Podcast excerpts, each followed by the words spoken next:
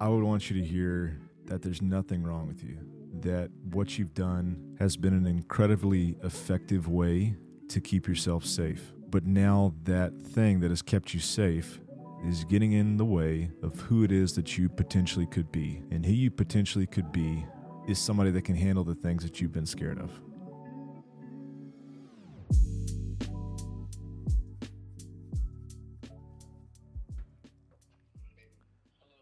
Hey, Chance, can you turn the music down out there? Yeah, sure can. Just a little bit. It's all good. We're just about to start recording. Just going to give you a heads up. Yes, sir. Okay, love you. He didn't say it back, dude. No, I, I hung out before Oh. he could before he could hurt my feelings. Ready Okay, can I start going? You can start. So I'll start with the story. And like, uh, do you remember the show Dragnet? Y'all, y'all probably don't know what Dragnet is. Dragnet was like the first cop show on television. My dad used to watch like Andy Griffith, Gomer Pyle, and on that channel, it's Channel Seven uh, in Terrell. I don't know what it is the rest of the world. There's a show called Dragnet. In the beginning of every episode, it said the um, the stories are real, but the names have been changed to protect the innocent. So this story's real, but I'm going to change some of the details so this person can remain anonymous. And this story, even though it's specific and it is a real person, I think is very general. And as you listen to this, I want you to imagine maybe a scenario that's more real to you. But let's let's say that that all of us are there together and we have this client. And this client is a female. She's in her mid 40s. She is in and this isn't a value judgment, it's just a fact. She's she's 30 to 40 pounds overweight. She's coming to you because she wants to lose weight. Pretty straightforward. You two have sat down, we've all sat down as a group, and we've decided that this is something that she cares about. And she has good reasons for why she cares about it. She knows that to set an example to other people, that she really wants to lose this weight. And she has also, which is an important ingredient of goal setting, she's put the the impetus on herself. That means like she's not saying that this is a goal that somebody else can accomplish, but it's her own actions and behaviors that is going to accomplish the goal. You guys determine some strategies that you can do that will get her closer to the goal. And are you ready for it? Nothing happens. She doesn't do what she says that she will do. However, it looks like she's motivated. It looks like she's not blowing smoke up your butt. She's not saying like I'll do it, but then she doesn't really care. Like she came to you. This is a goal that she has teased out that's really important to her, but she doesn't do it. That scenario I think is really common. In the fitness world, I think there's a bad rap that coaches get and it's something that annoys it, it annoys me to no depth that a trainer a coach is painted as somebody that's not a deep thinker painted as like a meathead. I mean there's all these terms gym rat meathead like somebody that that's incapable of deep thinking. And most of the people that i've met that are in this industry are are not like that. They're not idiots. They care deeply for people, but yet the stereotype still exists. And this is why I think the stereotype exists. It's because they are applying a thought process to goal setting that has worked for them that will not work for most people. And I'll explain. When any of us, and, and just for the record, we're in a gym right now. so if you hear like somebody screaming, no one's in trouble. If you hear like loud music, we're not at a rock concert, we're in the back of a gym. But back to what we were talking about. When you think of your own life, if you are a coach, and that is who this podcast is for, there's probably things that you were ignorant about, that you got educated about, and then you just did them. Like that was your process, that was your algorithm for accomplishing goals. I don't know how to eat, I'll learn how to eat, and then I just eat better. Hey, I'm overweight, I figured out how to train, and now I'm not overweight. And so you apply that to everybody and you say, well, clearly this is how it worked for me, so it's also how it will work for everyone else. And what you are basing that assumption on is that what the limiting factor is is that people are lazy. That's what you're saying is true. That if I can educate you and if I can motivate you, then that should be enough. Now, before we started shooting, we were talking about hey, if you were to receive a, um, a bad diagnosis from a physician, surely that would be enough motivation to change. And what's interesting is I've done that research. And you would think, like, man, if you've been told that you have some life altering condition, that would be enough motivation. There isn't anything that could be more motivating than to say, like, hey, if you don't change your ways, you're going to die. But if we had 10 people, the research shows that like two would actually fall through. So if that's true, there's something else going on. And I think from our own insecurities as coaches, maybe a lack of an alternative when someone that that nice lady that I was describing sits across from you and you've given them something that's very clear and actionable and they don't do it, I know what goes on in your head because it's gone on in my head as well. This person doesn't really want it. This person's lazy.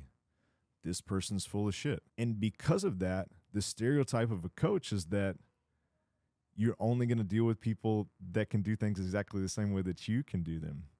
And so I want to posit an alternative that it's not just laziness, but that there's something else going on.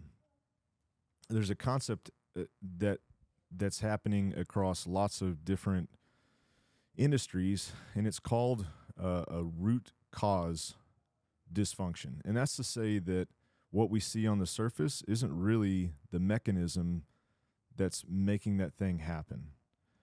It's to say that if we can see like this little iceberg above the surface of the water, there's potentially a much larger part of the iceberg that's below. To use that iceberg analogy, and I'll try to riff off of that, the part that's above the water only requires you to swim to. The part that's below the water requires you to scuba dive. It's a different skill set. So you could be the world's best exercise instructor and and if we equate that to swimming, it's like, man, you could be a, a world class breaststroker, but it's not necessarily the same skill set that you would need to go on to this spirited inquiry to figure out like what's missing here.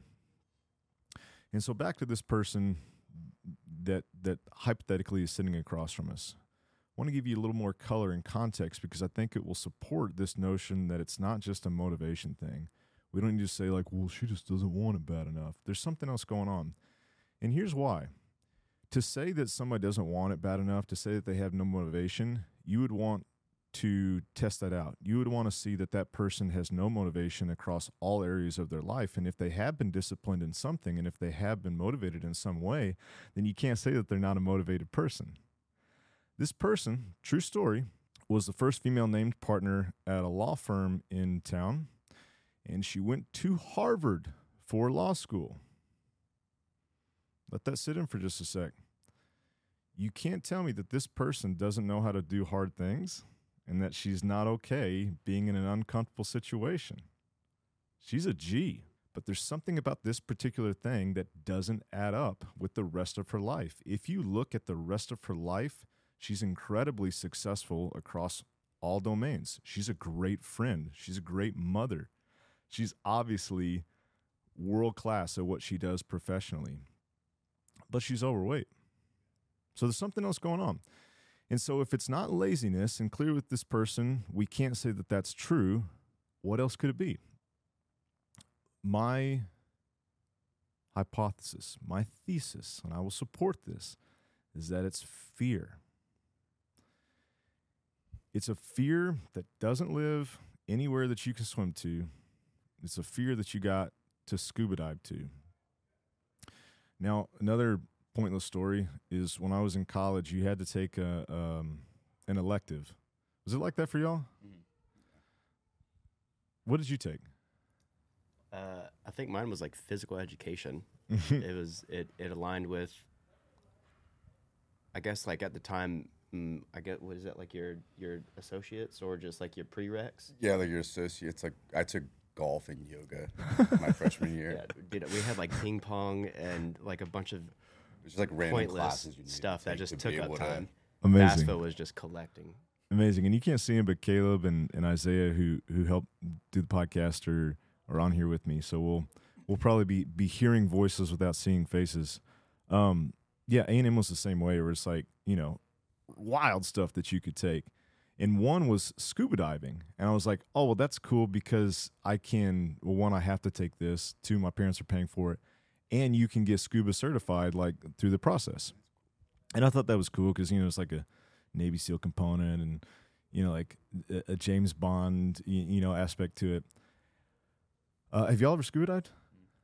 It's different than you think. it's scary. It's it's scary. It's scary. Uh, you know, like all the the sexy stuff that you see. There's like a lot of boring and and really unpleasant things about it. Um, the one that's at the the top of the list for me would be the um, pressurizing. Right when you go down, you have to you have to clear and you have to go really slow. You have to go really slow when you go down because of the pressure, and you have to go really slow when you come back up, or like you know weird things can happen. So I use that analogy because to to go through this process, you can't go as fast as you can. To go through this process, you're you're clearing and you're going deeper, but you're blind. Like the other person is the one that can see the things that are going on. And when I talk about stuff that's outside the realm of traditional like fitness, the number one pushback I get is like, "Hey, I'm not a counselor. I can't I can't have these conversations." And I, I want to say that you're not you're not writing a script for Prozac. you're not you're not telling somebody to go like divorce their spouse and like irrevocably change their life. This is the only thing you're doing. You're just asking questions. You're just creating a path that the client is actually going to it's almost like you're mopping backwards and eventually they're going to have mopped themselves into a corner and you'll arrive at the thing that they needed to arrive at you're not you're not doing much of any uh um consulting here there might be some brainstorming but I want to calm those worries of the person that says, "Oh, I'm a fitness coach and I can't have this conversation." All you need is a good attitude. Uh, you need to have trust with that person, which means that they have confidence that your intentions are the best for them. And you just got to ask these questions that I'm about to lay out for you. That's it. You don't need a PhD to ask to ask these questions. And so we're going to go through it. I hope this makes sense. I- have the fellows on here that if I say something that you know needs some clarification, that they'll they'll speak up. Uh, I want to say that I'm indebted to the work of Laura Lahey and Richard Kegan. These these aren't completely thoughts of my own. I'm going to make it sound cooler than what they did, but I didn't make up any of this stuff. Uh, so you have somebody here, and you can tell that their desires genuine, but their behaviors are completely contrary to what they said that they want. Number one, clarify what it is that they said that they want, and this needs to be something that's actionable, not not this big, um, you know, vague concept of like I want to be healthy. It's like no, no, no. Tell me, tell me the thing that you want to get better at. Remind me, remind me. We'll call her Jennifer. Jennifer, remind me of the thing that you want to get better at. And they'll tell you, and, and let's say in this specific context, that she starts to list these behaviors that she know will allow her to lose weight. Hey, I, I want to get better at um, eating the right foods. I want to get better at cooking my own meals. I want to get better at exercising on a regular basis. All the things that that you and I know are exactly what you do to be healthy. She starts listing those things out. The next part of that first question, why is that important to you? I like to ask, hey, on a scale of one to five, five being extremely important, one meaning it's something you read in a book, like what is it for you? And you want that number to be high. If it's low, it's just an abstract concept. It's not something that they really believe that they need. They're just saying it because they think you want to hear it. So you want it to be a, a goal that is actionable. There's actually behaviors that they could be doing. That's what we're talking about. Secondly, you want to make sure that it's really important to them. And then lastly, and this is this is just a, a, you know the silver lining, the fine print. You want to make sure that the way that they talk about it is something that they can actually control. Sometimes I'm sitting across from somebody, and th- this is another real person, real story. I want to show up to my I want to show up to my 20 year reunion, and I want to make their jaws drop. It's like, hey, you you you can't actually control how someone reacts to you having lost weight. You can't you you can't actually control that. And so the the goal needs to be something that you are um you are implicitly in charge of. So so if we change that, it'd be like, hey, I, want I want to show up feeling like I'm as healthy as I possibly can be. It's totally within your control. You can't control somebody else's reaction. So that's number one. There may be a few things that they write out. It's great. Make a little list. We love having moleskins and pins so people can actually see that versus just like the words being spoken and they disappear. So we encourage people to write this out as well. Now, that's a pretty easy question. Most people, if you've had some type of consultative process, you probably had that question already out in the air. They know that. Question number two What are you doing or not doing that undermines that goal? What are you doing or not doing that undermines that goal? So, hey, this is what I said I want to do. Now, and this one's also a little easier. We're going we're we're starting to, you know, we're starting to clear our nose. We're starting to go a little bit deeper. We can still see the surface. We can still see the boat up atop. It's not that scary. And really some of this stuff has probably come up as well. Hey, yeah, I actually am not cooking a lot of my meals. I'm not making it into the gym as much as I say that I was going to. I'm I'm binging. I'm eating these foods that I know aren't good for me. And so we're just listing all of those things out. We're listing everything that we're doing. We're listing the things that potentially we said that we would do and that we're not doing. And as they start to list that out, make sure that it's exhaustive as much as they can. And in this process, you're starting to slow them down. You're starting to pull them into a more contemplative space and into a deeper thought process. As they start to, and I've seen this happen a lot, as they start to list the things out that they're doing that they shouldn't be doing, shut the hell up. Don't say anything.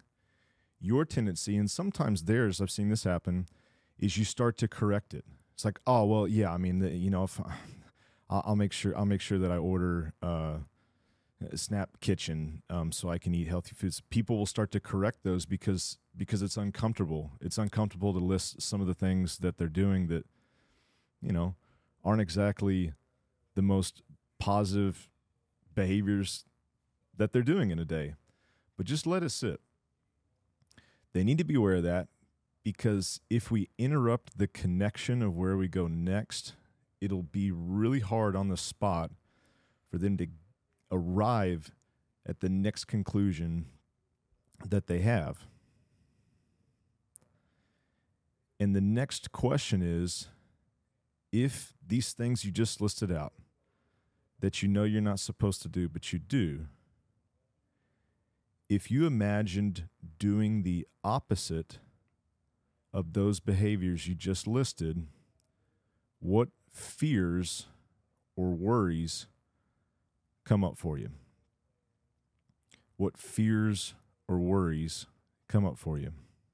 Now, usually when you're connected to some things that you don't like, to say, hey, you don't get to do those anymore, I've noticed that the answers are sometimes readily available. People just don't want to say them. But there's no wrong moves here. Sometimes, and this person that I'm talking about, Jennifer, so to speak, she was like, ah, no, no fears, no worries at all. Like I feel, I feel pretty good about those things. And you know what? I just need to try. I just need to try harder. We're just gonna get in there. We're just, we're just gonna we're just gonna do it. That was her answer. And I said, well, you know, let's let's come back. I want you to think about it.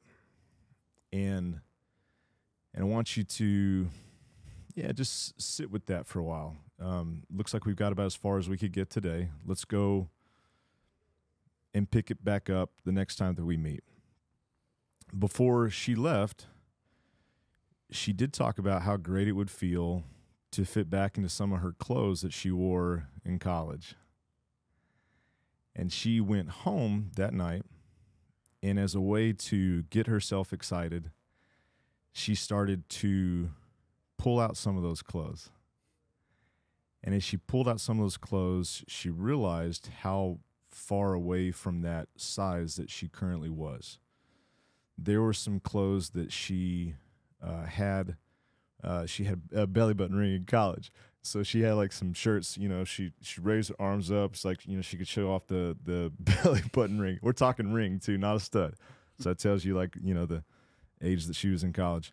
Anyways, by bringing all these clothes up, she realized that when she was younger, she had really prioritized how she looked. And as certain things had happened in her life, the direction that she took is that she wanted to be taken more seriously, especially as a female. And so, what she found out is that if she did the thing that she said was her goal, in other words, if she did the opposite of all the bad behaviors that she was currently doing, it would mean to her that she couldn't take herself seriously. That's what she came up with.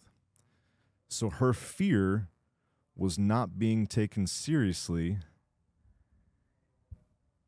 And what that means is that if she was too consumed with her appearance, if she was too consumed with how she looked, then she couldn't take her career seriously enough, that she wouldn't be looked at as a true professional by all the men that predominantly the law firm had in there.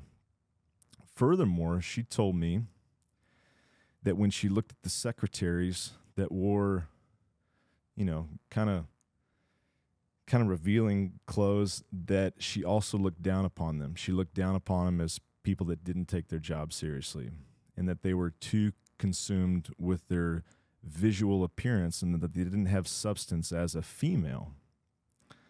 So let's pause right there for a sec. Let's say that you didn't understand any of that about this person. Let's go back to the typical strategy of goal setting. Would any amount of me telling her to try harder or get more motivated help her with that thing? No.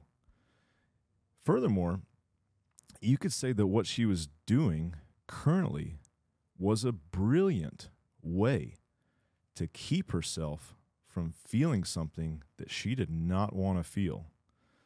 So when we look at this person, we say, man, she's 30 pounds overweight, Pff, must not be very disciplined. This was a brilliant human being that had come up with very effective and disciplined ways of never feeling like she had no substance. It's heartbreaking and it's like beautiful at the same time. So back to our questions. The first one, you figure out uh, what is the thing that we said we care about. Number 2, what are you doing instead of that? Number 3, if I took that away from you, what would you feel? What are the things that you would be afraid of would happen? What would you be really worried about? In this context with Jennifer, she wanted to lose weight. She was doing a bunch of things that kept her from losing weight. She was doing that to protect herself from feeling like the person that she didn't actually want to feel like. That took no effort from me at all. I didn't do a damn thing but ask her three questions. She came up with all that on her own. And all I was doing was listening, being curious. Oh, what does that mean? Hey, why do you care about that? And to understand what that is, the fears and worries leads us to leads us to the good stuff. If we're scuba diving, this is the deepest part. This is the murky water where neither one of us can see anything. We're just feeling around. But the question is, what are the hidden commitments that you have to yourself? Since you don't want to feel this way, what have you committed to yourself that you will do? And in the case of Jennifer, I've committed that I won't do anything that makes me feel anything like a superficial woman. So she was incapable of following through with some of those behaviors because it didn't fit into the identity that she had as a named partner of this law firm and a really smart, educated woman. And so the last question is what's the what's the big assumption there? Because there's a there's an image before we get to the big assumption. There's an image. There's a dreaded image that as you ask these questions, is conjured up. And for her, when she was younger, she could tell that guys were only looking at her and only talking to her because of the way that she looked. And so the dreaded image of her is that she would step into a work related event. And if she was the right weight, if she had clothes on that accentuated her figure, if she had makeup on, then she would be right back to that way of feeling when she was 21 years old. So she had made a commitment to herself. It was hidden, but she had made a commitment that said, Hey, I'm never going to feel like that again. And she was really good at holding herself to that commitment. So this person that on the surface would be like, oh, they don't want it bad enough. She's the exact opposite of that. He was dialed into that. She just had no, she had no understanding of that's what was going on. Now from there, that's all theoretical. My uh, my daughter came in the other day, and we were talking about that this is going to be random. We were talking about time travel, and she was like, "Yeah, you know, time machines don't exist." And it's like, well, there are people that believe that time travel is possible. She was like, "Word?" I was like, "Yeah." You know, Einstein. She's like, "Daddy, Einstein's not real." I was like, "What? No, no, no. He's that's uh, that's a real person." She's like, "No, he's got a green face. Like that's only at Halloween. I know that's a made up character." And it took us a couple of minutes of us arguing back and forth to realize that she thought I was talking about Frankenstein, not Frankenstein, but Einstein. Einstein said that if he had an hour to save the world, he would take 55 minutes to make sure he understood what the problem was. And then the last five minutes, he would figure out the solution. I think it's very much like this right here. It's a lot of time spent just figuring out like what's going on. And then the last few minutes is like, well, well, what do we do from here? And we're so prone to action that it's easy to it's easy to like skip through a lot of this. And in that second step, it's like, oh, I'll just stop all these bad behaviors. Or you even get to some of the, you know, feelings of, you know, worry and fear. And you can tell yourself, well, I'll just stop feeling that way. but you have to get to this last step, which is to say, I am believing something. I am believing something that that I think is absolutely true. And your job as the coach, your job as the facilitator is to challenge that. And all it is is to say, "Hey, you might be right. Jennifer, you might be right that no female can be taken seriously if it looks on the outside as if they only care about their looks. But there's a possibility that you might be wrong. And just entering into that conversation that there's a possibility that that's not 100% true is where the action starts to creep in. Now, the tendency for us, as I said before, is to go right into changing behaviors. But this whole process of going down deep and now we're now we're coming back up to the surface is to change what it is that we believe about what we saw at the bottom. It's not to come up and, and start doing all these different things, not just yet. But if we can change our beliefs, we can change our behaviors. That's the whole point of this. Now, let's take that example here and we'll tie a little bow on it and then we can talk about some other things. Is there any person, Jennifer, that you can think of that is in good shape and is also taken seriously as an attorney. The answer was yes. Can you think of anyone that's in your exact same position across the nation that simultaneously is taken seriously and takes good care of themselves? The answer was yes. Then we have to test some of those big assumptions. And some of those big assumptions are I can't be taken seriously. There's no way that I could uh, dress a certain way and men um, talk to me the right way. And so we did we did some easy experiments. And, and one experiment was I want you to wear something that you feel really pretty in. And I want you to go up to the secretaries and I want you to go up to the named partners and I want you to bring attention to the clothes that you have on. And I want you to see how they react. And if there's anybody that still takes you seriously, then it means that that assumption that all the time no one takes you seriously isn't actually true. And that didn't land exactly like we wanted to the first time.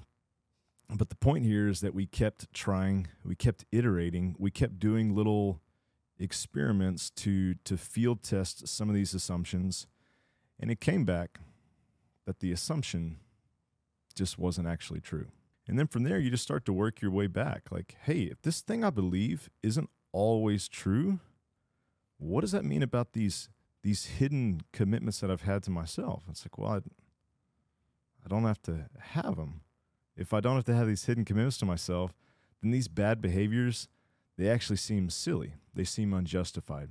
And if the bad behaviors seem unjustified, then it'll become much more doable to actually lean to the thing that we said that we cared about that's on the surface.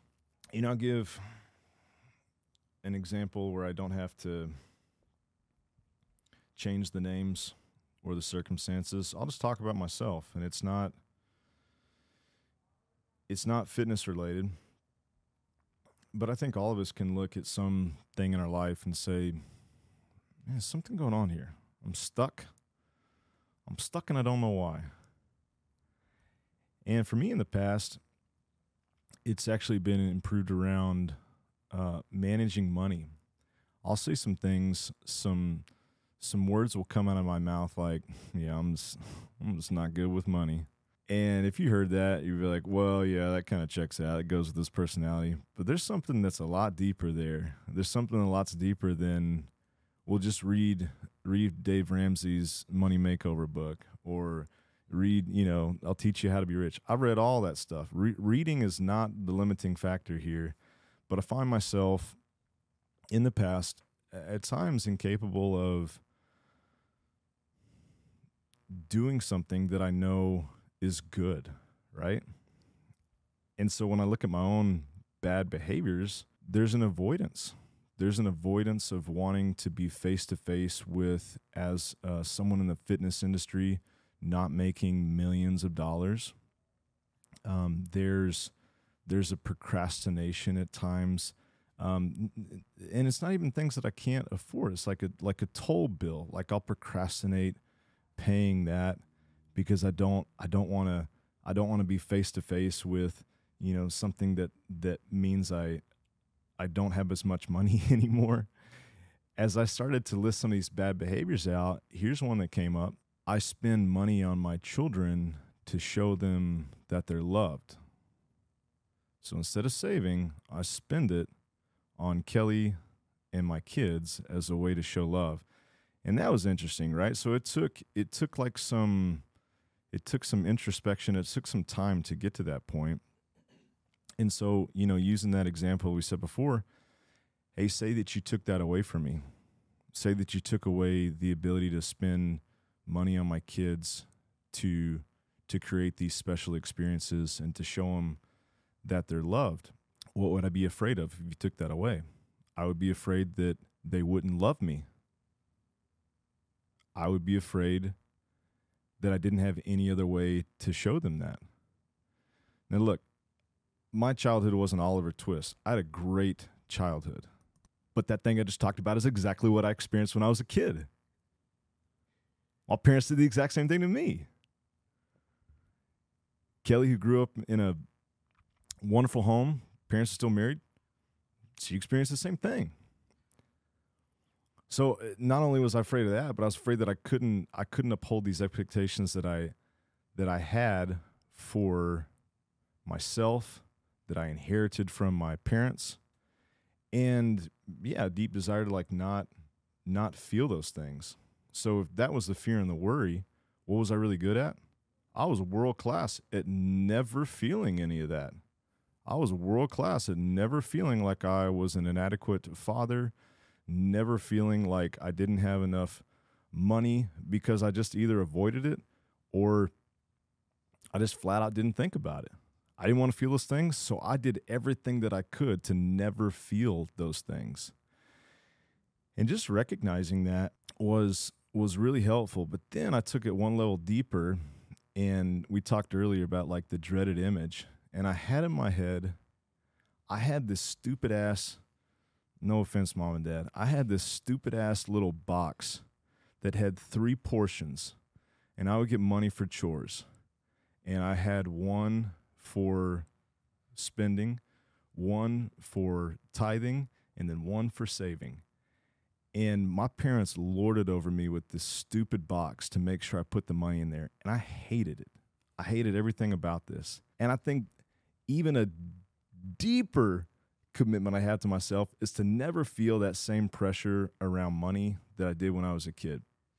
And so I just told myself that I'll never ever think about it. Now, getting to that level mean that there was a hidden commitment. I was committed to enjoying myself. I was committed to never feeling like my parents' child. I was committed to never feeling like an inadequate provider. And I was committed to never letting other people find out. Now, the big assumptions there is that, and even as I say this stuff, it's like it sounds so stupid, but I just want to take you through a personal thought process that even as I say these things, it's like, man, I can test that very easily. I assume that if I thoughtfully spent, I would be miserable. Like that was a deep, unconscious thought in my mind. I assumed that if I did anything that was modeled in my childhood, that I would become my parents. And my parents are great. But you know, as a kid, it's like you want to set off on your own your own trajectory, your own journey. And then a big one is that I assume that everybody else manages money perfectly, and I'm the only one that that likes to spend money. And the one that was probably the deepest is I assume that my kids won't love me unless I spend money on them. And that's the one that I tested that had the greatest result. First, I had to come up with a list of things that didn't cost money that I thought would be valuable to them. And it turns out the list is very long. It turns out when I asked Kelly, whose dad was very successful, what are the things she said in the podcast right here? What are the things that you valued the most? She didn't mention trips. She didn't mention any gifts. She mentioned time. She mentioned attention. She mentioned love. And those things, I mean, I guess you could say that time is money and, and, and that costs something, but, but those things, turns out you don't have to go to TCBY for. Turns out you don't have to go to the toy store for. And that process right there changed my life. I used to do the same thing. Mm. Yeah, with Um, money. Yeah. My Yeah. so I I grew up with my parents had a made plenty of money Mm-hmm. but had a scarcity mindset around it. Yeah. Things would get tight. Yeah. It was very well communicated. Hey, it's peanut butter and frosted flakes this week. And they I would I give them credit cuz they they made fun with it. Like it was like, "Oh yeah, we're eating popcorn, but why are we only eating popcorn?" Like now I look back I'm like, we had no money. Mm-hmm. Yet, the next month, my mom would roll up in a brand new Lexus that she just leased, and I'm Mhm. like, wait, I need soccer cleats, Mm-hmm. but we didn't have any money for it. But now you have new wheels in the driveway. Um, but taking that into my marriage, and especially in the first couple of years, I was the same way. It was like when rent would come out, when we had to think about rent, it was like there's under a thousand dollars in there. We we need to lock it down. We're we're survival mode. But I would still find a way to like get Sophia something to to make sure like to make it seem like everything was good. Mm-hmm. She literally could not care less. Yeah, you know, even asking your spouse is like, and I got I got another little story that's not money related, but it's but it's it's spousal related. Even just like spelling that big assumption out to them, they can throw that thing in the trash can really quick. Hey, I'm afraid that if we do this, this is how you're gonna feel. And they're like, what? Yeah. Years have gone by without ever bringing that up. And when you Just finally bring it up, you finally bring it up, you realize it was never an issue in the first place. Yeah. It so never an much issue in the first smaller than you realize when you actually just so much smaller. verbalize something to Yeah. somebody else. How do you think that relates? Like going back to Jennifer, like you give these little things so much power. Like I don't know why I'm thinking. Uh, you ever seen the Instagram page Nature is Metal? Oh yeah. Dude, there was one. I, I I can see if I can go back and find it. But there were these dudes scaling an iceberg. It was just floating, and apparently it's a thing to like surf down them, and you like glide into the water with these kayaks. And so they were going up, and it got to a point where this thing started tipping over. It was like just enough weight The iceberg? the whole iceberg Oh, and it was crazy because you know your analogy you could see like how much more was below than what you could see up top and this thing just straight up flipped on him and i'm wondering with your analogy if the fear based is if there's anything else added to what i feel safe with if my whole world is just going to flip upside down on top of me because it seems like insecurity rooted in a bunch of different things that ultimately they they want to remain in control of because they probably feel safe with these assumptions. Yeah. I, somebody um, that I really respect, he said, Hey, nobody's special, but we're all unique. And to put that in this context, the reasons that someone would be afraid are finite, right? Fear of not being good enough, fear of somebody getting hurt, fear of not being loved, you, you know, fear of of abandonment. You know, all all these things they're they're not special. And if we whittle all this stuff down, like most of the time, that's what's going to come up. But what's unique is how they got there from the beginning, and and what what parts of their biography led them to that. And so your story, even though we may get to something that like all of humanity has as a part of their depravity, the way that you got there is going to be uniquely yours. And I think that's why it's so interesting to be a coach is because you may have some strong assumptions about how this is going to look, but you have no idea. Like I had no idea that she was going to say that stuff. And it was beautiful. So the the question is the question's what? Like why why do we make those things so much bigger? Yeah, it's like what what is it about adding something new where you you know it's the right move. It's mm-hmm. like when your car all four tires are flat and you show up to get new tires and you're like I have to be able to drive, but Mhm. you're in there to get tires and then you're like no, I can ride on the rims for a little bit longer. Like what what is it about that? Is it is it the cost? Is it what if the tires aren't going to last long enough? What if they, you know, what if I have another blowout right after I get new ones? Like, what is it about the adding this seemingly simple activity to your day to day? Is it like the fear of like not being good at it because you're already really good at these other things? Because in a sense, it's like very vulnerable to Mm-hmm. like I'm out of shape. I'm getting back into fitness. I used to I used to do fitness, Mm-hmm. but like I know I'm gonna be really, really sore and probably not coordinated like I used to be. Is it the fear of it, the insecurity of like being judged, or I want to think that every time so so what do we do with this just just personally? Every time that you see yourself with a set of behaviors that don't match up, there's something there's something underneath that. As soon as you say like, "Well, I'm not going to replace my tires. I'm right on the rims." Like, why would I do that?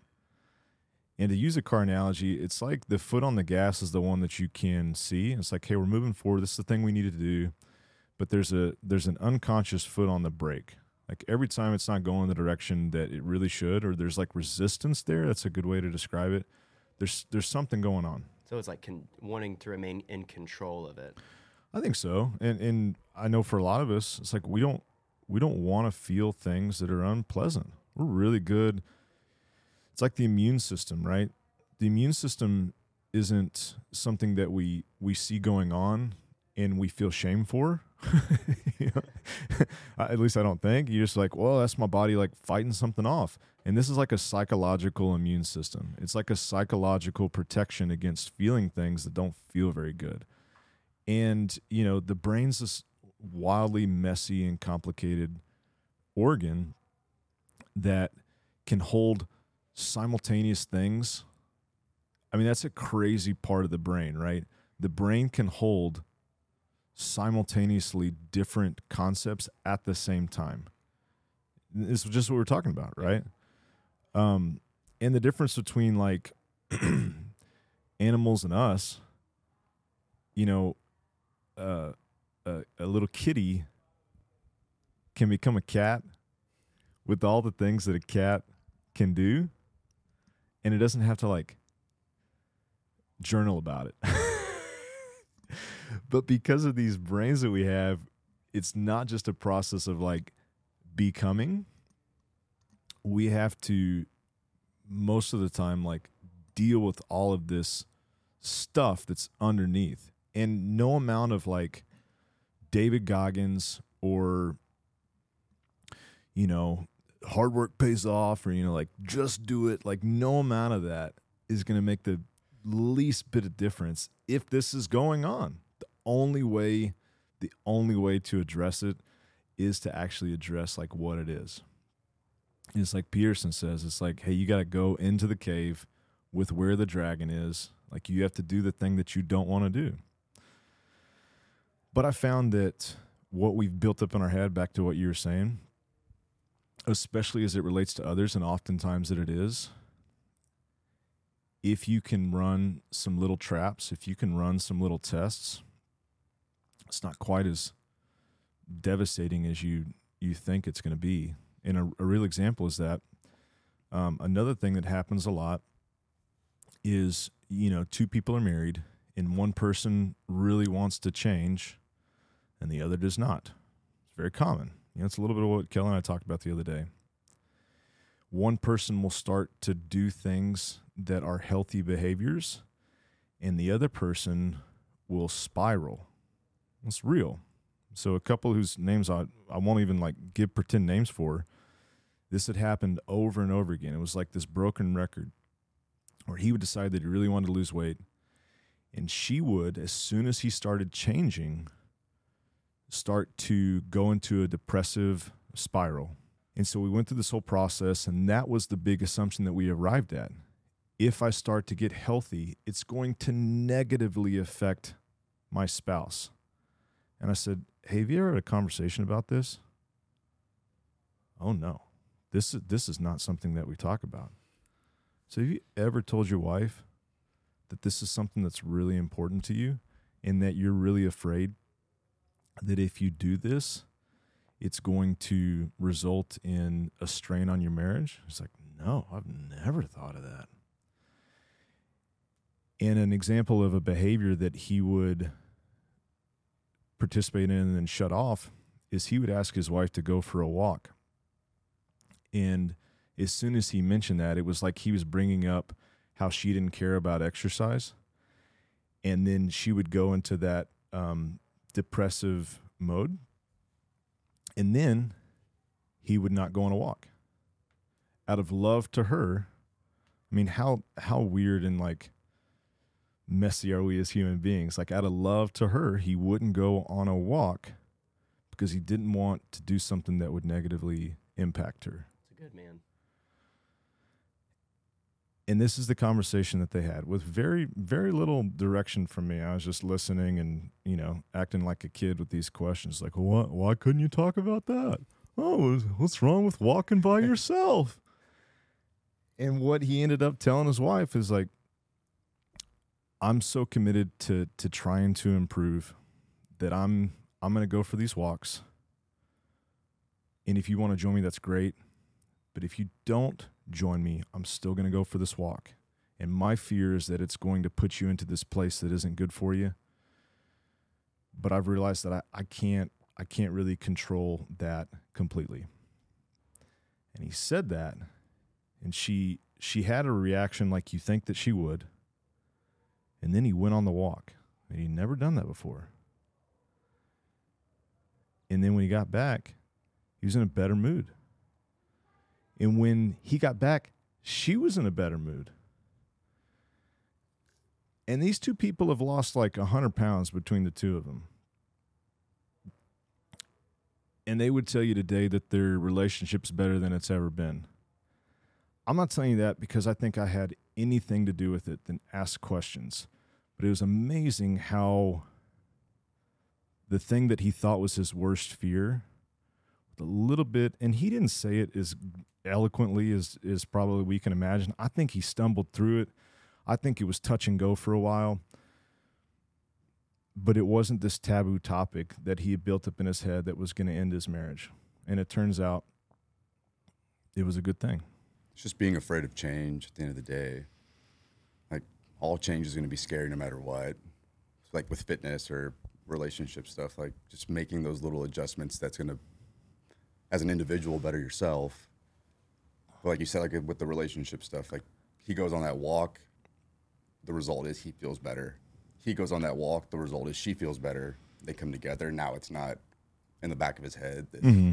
she might be depressed, she might be sad. Like now it's like now we can have this open dialect or whatever you guys do at the end of the day to unwind instead of it being this like such tense thing because you're afraid to go walk for 20 minutes or you're afraid to mm-hmm. verbalize that to that person instead of just you know like you have to do what's going to be helpful to you. Like you're an individual still regardless of this partnership that you're in with somebody else so. Yeah, I think that's very uh, another one of those things is like, hey, nobody's special.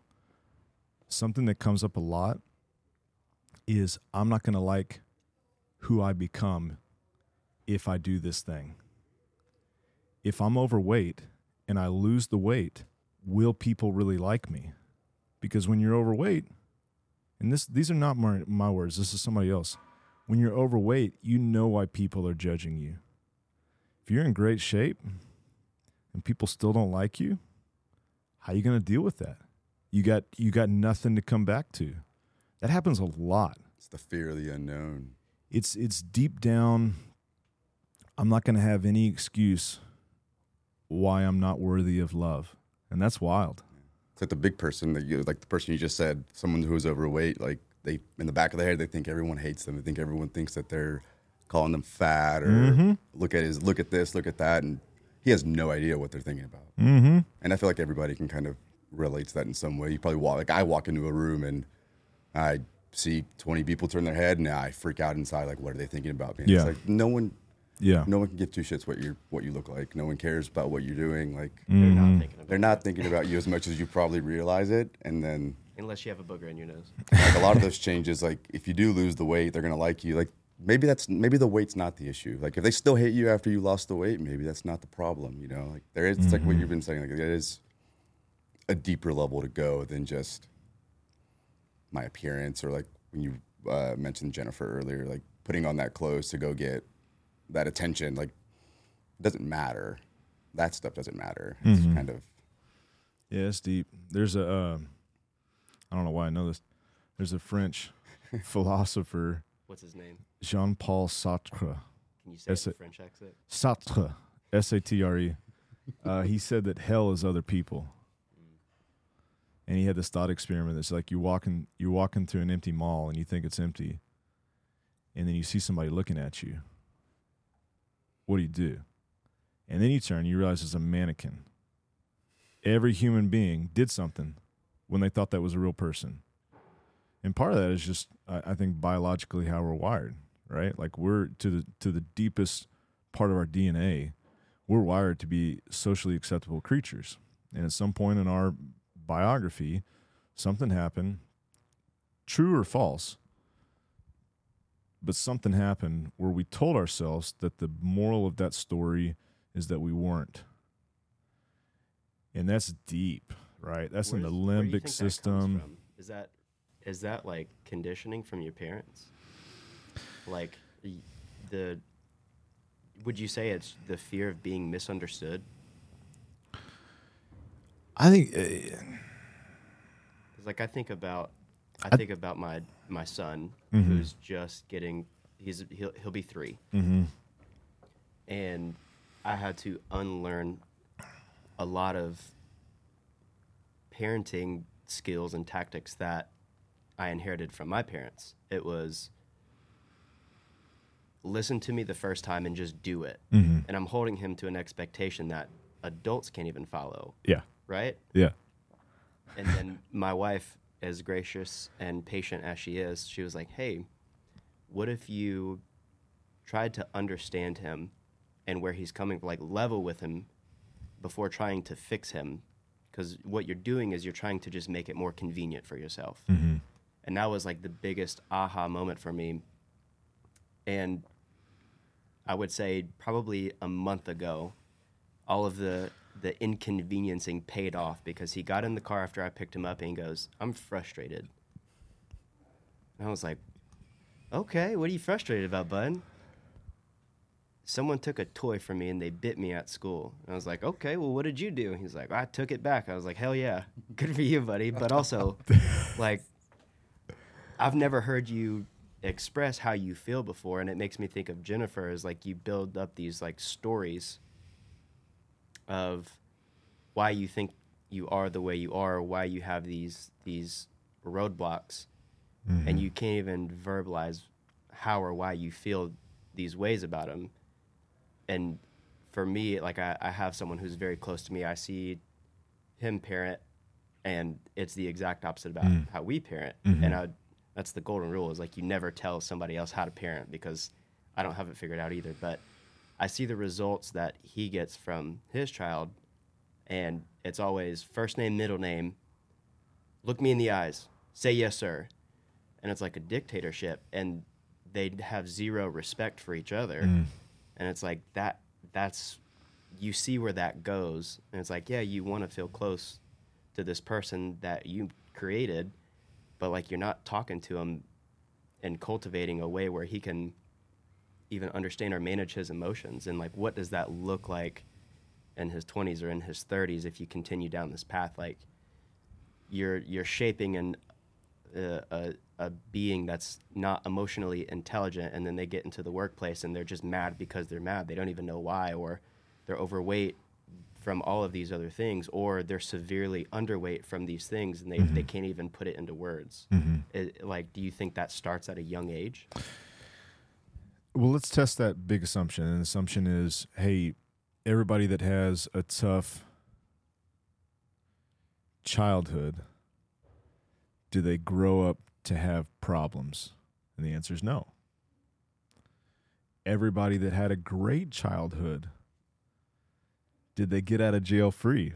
The answer is no.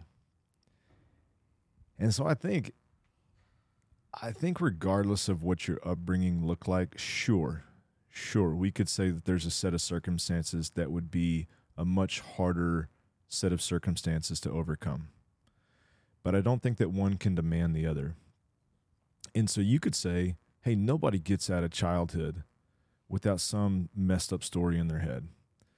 And and so why is that?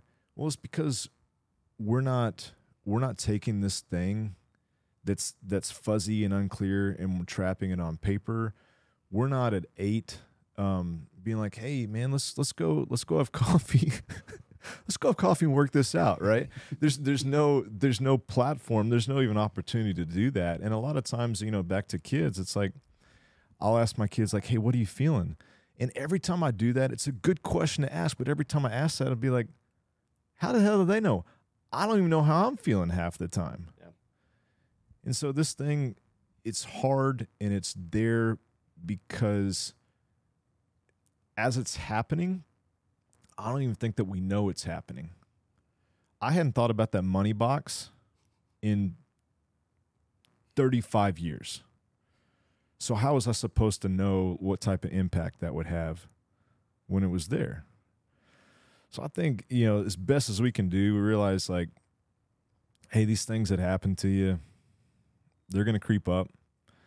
I think look for any inconsistencies that are happening in your own behavior and then someone else. If that's the case, chill.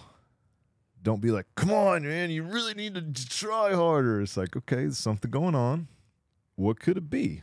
And then, you know, you take your speedo off, you put your scuba gear on, and you start you start clearing and you just go a little deeper and be like, hmm, that's interesting. Go a little deeper.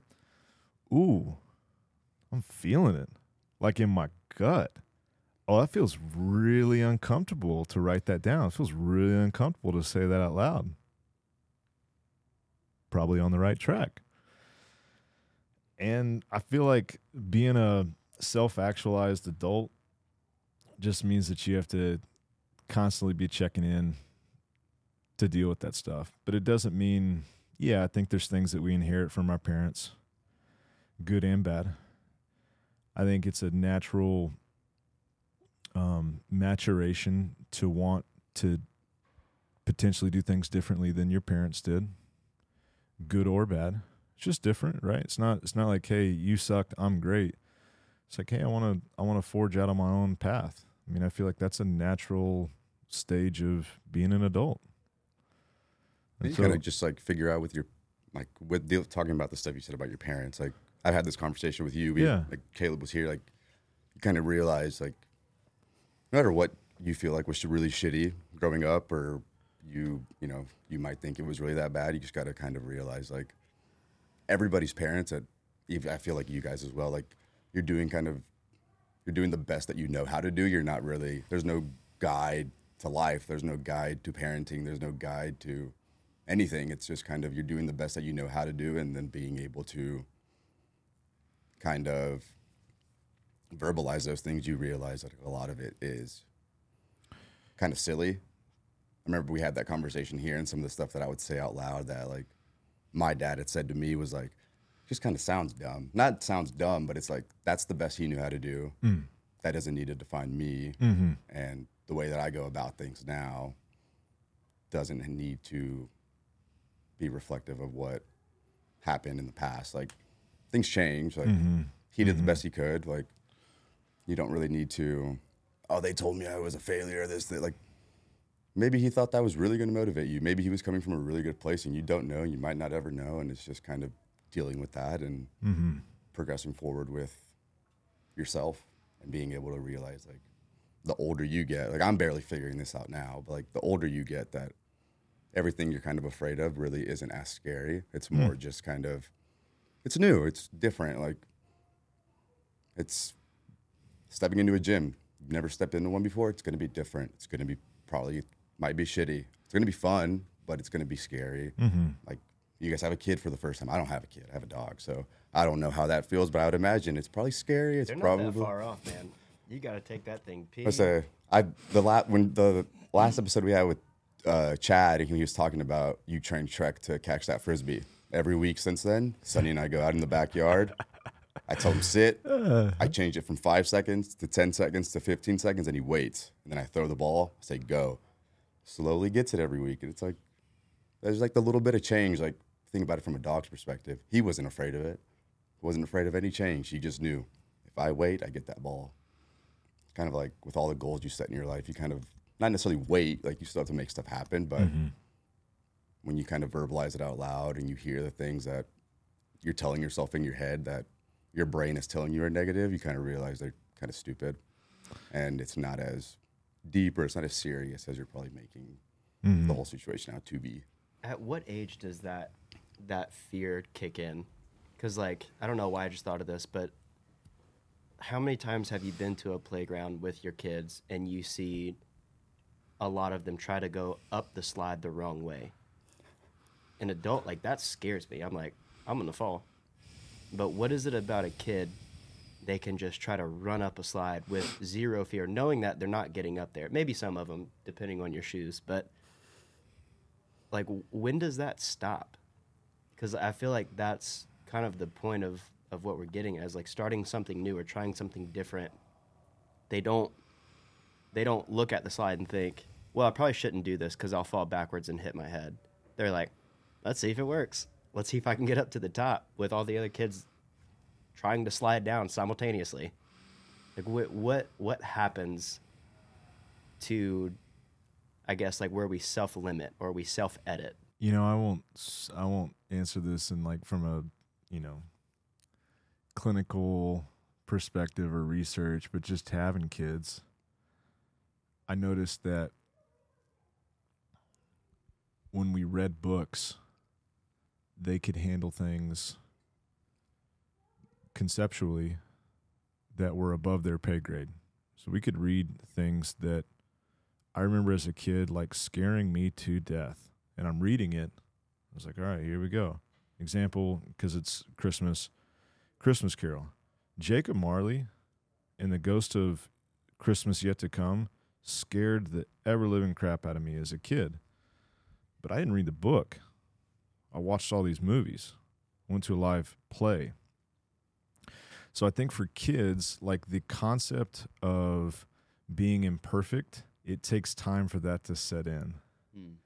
And when they're young, there's no it's it's abstract. Even if you talk about it, as we read about it, like it just doesn't it doesn't sink in. But um, even with movies, like we'll watch something, and now this is wild. It's movies that they have seen, and there are parts like the rodents of unusual size and the Princess Bride, like the eels. Have y'all seen that movie? Clear your calendar. You only watch it this weekend. little little little parts of the movie where I remember as a kid, I was like, "Oh man, this this scared me." And I'm watching them; they're like this, nothing. But as they get older, mm. it starts to scare them more. As they see the world as this imperfect place where where things are harder, things become scarier to them. And that's heartbreaking. It's heartbreaking and it's you know like i said earlier it's like beautiful at the same time where they'll say like hey i, I don't really want to watch that part it's like okay i'm i'm learning at the same time that they're learning i'm learning that it and i thought it was going to be the opposite i thought they'd be really scared as kids and then they get braver as they got older but like as they get older they're becoming aware of what life's really like like they're becoming aware that it's scarier and it's harder and it's more real than they just imagined when they were a kid. And so back to what you said before, and we talked about this a little bit with Kel.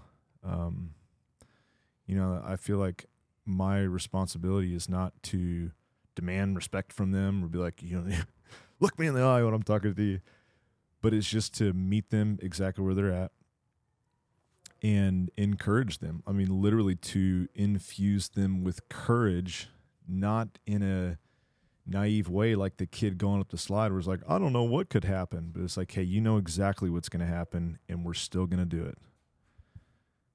And that's, uh, yeah, it's like the coolest part of being a parent. Agreed. Yeah.